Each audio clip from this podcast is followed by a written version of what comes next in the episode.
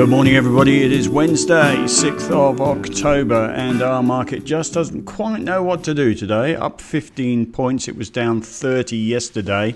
Actually, we had quite a good day yesterday. We were down 76 at one point, and then the RBA chipped in with some fairly optimistic commentary about the economy and how we would return to our pre Delta trajectory in the second half of next year, and everything bounced a little bit with relief they left interest rates unchanged. They tapered the bond buying program by 1 billion a month last month and they are going to revisit that idea in February, all as expected. But a generally positive tone. But of course, the RBA are the mouse on the elephant's back. They are not really driving the global economy at all. That is done out of the US. And overnight in the US, the Dow Jones up 312, that is the fourth, and the S&P 500 up 1.05%, Nasdaq up 1.25%. That is the fourth 1% move on the S&P 500 in 4 days. And as I've mentioned over the last couple of days, we've seen 500 point moves, 5 of them I think now on the SM, on the Dow Jones, sorry, over the last 10 days or so. The volatility seems to have picked up, but I put a chart of the VIX volatility index in the markets today, no, the pre-market section today, and you can see it trending up, but it hasn't exactly spiked up. We want to worry if it spikes. It hasn't really spiked, it's just quietly trending higher, and in fact was down 7% overnight. So that sort of suggests it's all pretty calm in the farm in the derivatives market in the US. Not too much to worry about. Our futures this morning were up 36, so up 17 is halfway there. The banks are down today. The main story, perhaps, today, and a theme you should probably take on board, is that the housing market, which has been up 20% in the last 12 months, seems to be topping out a little bit. I saw a chart over the last few days of the growth in house prices from CoreLogic. The growth in house prices is coming off the top now, so they're growing less slowly, if that makes sense still going up. But today you've got APRA acting on something Josh Frydenberg was talking about a week or so ago about the concerns for household debt versus income and the need to rein in the property market. And APRA are doing that today. They've written a letter to banks telling them to raise what's called the serviceability buffer from 2.5% to 3.0%. What this means is, or what that buffer is, is they, or a lending institution adds that buffer to whatever the loan rate is or the mortgage rate is,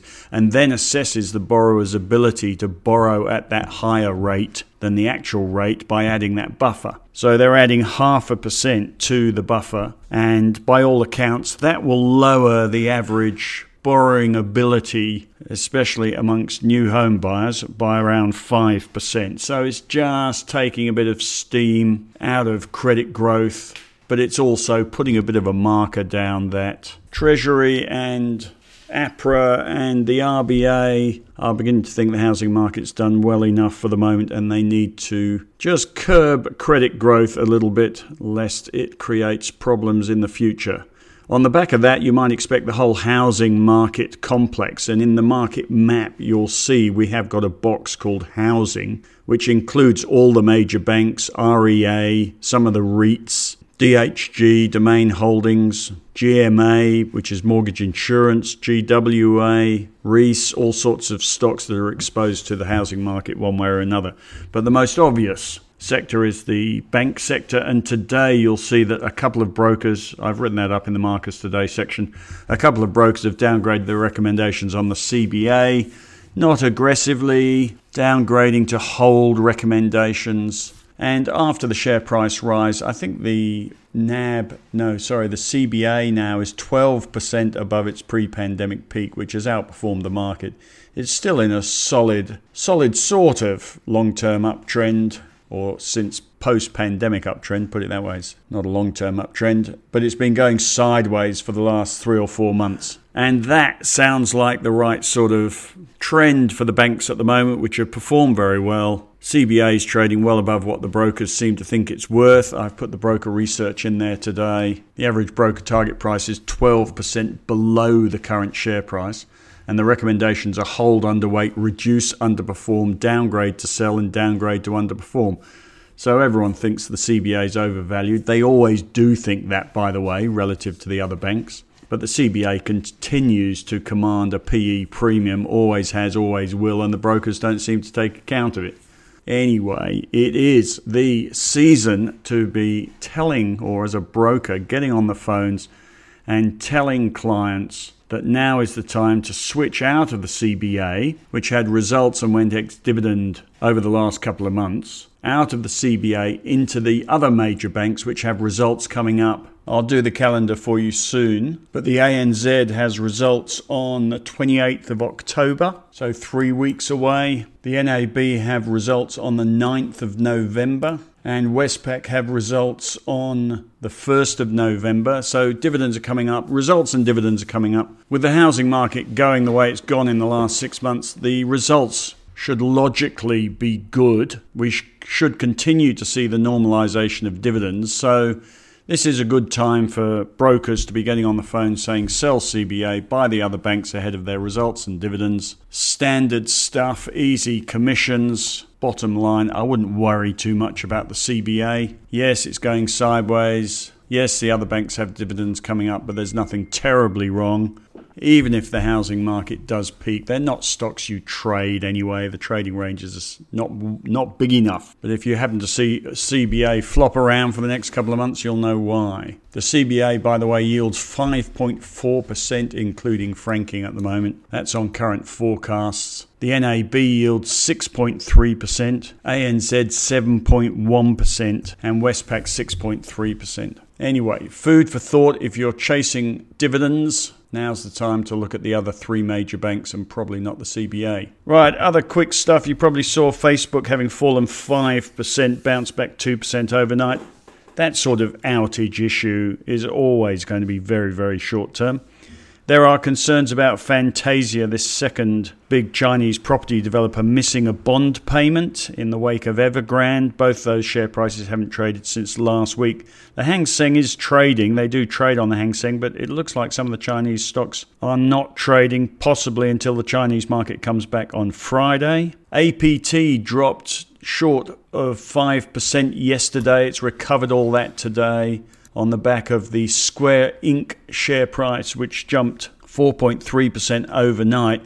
APT is now at the, the lowest price it's been, or at a price below where it was when the Square Inc. merger was announced. Clearly, if we are going to worry about interest rates, then tech stocks are not the place to be. Noticeably, as well, Appen just hit a three year low, down 5% yesterday. And the all tech index has now lost all its gains this year from the recent top to the recent bottom is a fall of about 9.6% in about 10 days. Netflix, you might have seen up 5.6% overnight. Apparently, I'm sure it's a combination of factors, but have a look at the share price. It's hitting all time highs.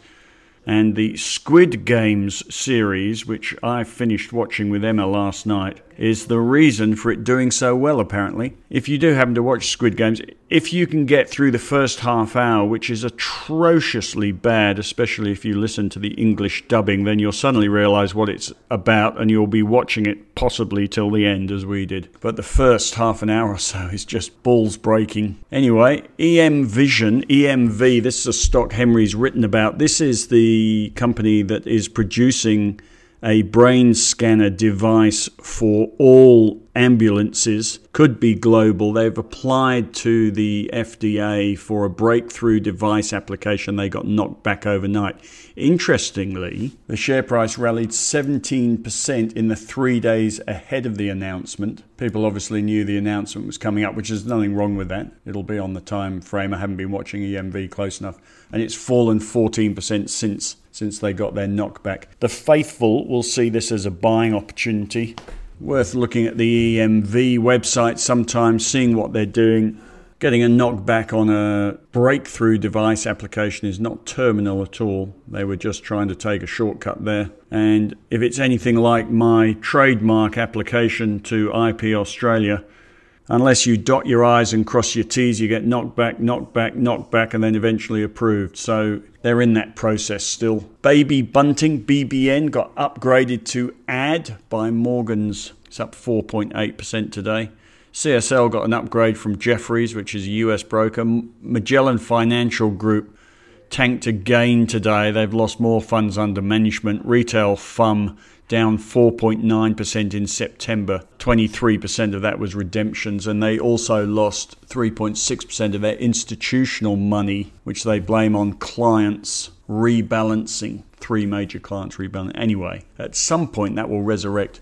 Again, brokers are behind the eight ball. Any stock that falls a lot, then broker target price, if they don't get updated, make the stock look cheap. So the average target price at the moment is 29.4% above the current share price. Let's see what the research says after people, after analysts have taken today's news into account and republish their research tomorrow. I imagine there'll be some target price downgrades. Travel stocks doing terribly today. Flight Centre down 4.3%, Webjet down 3.9, 1,420 new COVID cases in Victoria. I wonder whether that's the problem.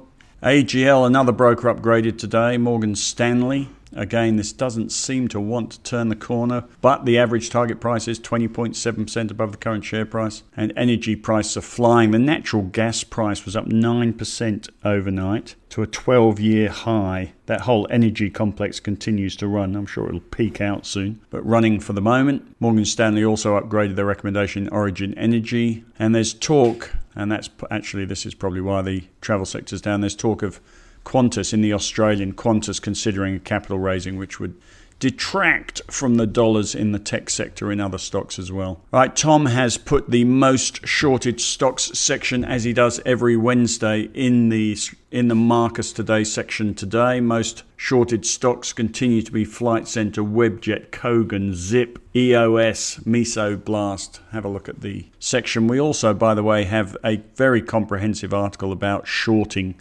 always in that section. If you don't know what shorting is, you might have a read of that. I think there's a vote on the debt ceiling tonight. Janet Yellen making noises about a possible recession if they don't get that sorted out. Anyone who's been around the stock market for a while will know that the US periodically has to renegotiate its debt ceiling.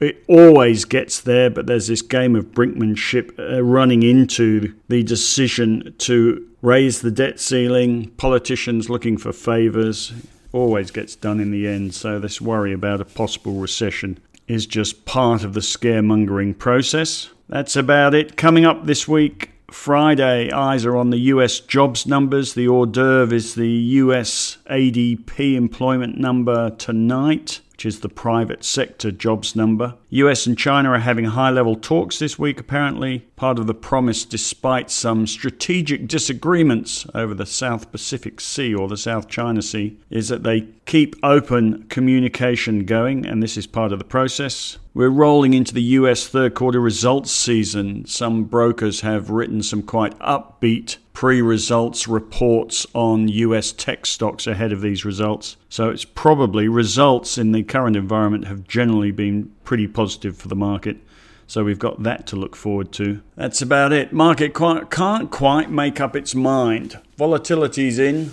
We've had a bit of a, not sure you call it a correction. A correction is supposed to be 10%. We've had a sort of 7% has been the biggest drop, and that's been in the NASDAQ. So we've had a bit of a cool down. No more than that at the moment. And as I wrote in the strategy piece yesterday, most of the reasons for the recent sell off seem to be routine. The only one that's not routine is Evergrande. If that blew up, it wouldn't be good. But for the moment, all the other reasons interest rates going up, tapering, economic slowdown, debt ceiling negotiations, delayed infrastructure bill, stock market prices, valuations historically high, tax increases coming in the US, iron ore price fall, China growth slowdown. When you want to be glass half empty, the reasons just cascade out of every commentator's mouth as they just did out of mine. But the reality is, it's a bit of a herd thing, and the herd seems reasonably calm today, if a little confused.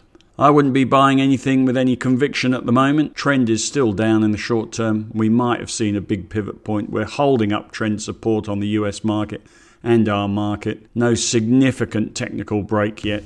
So, no real need to act fast and for those of us who are active and those of us who are out of the market looking for the opportunity to buy, there's not enough evidence that things have bottomed either. No man's land. As I leave you, Dow futures giving us nothing, down 31, our market down 9, having been up 23. It really is the lull after the storm or before the storm or during the storm. You have a fabulous day, and I will speak to you tomorrow.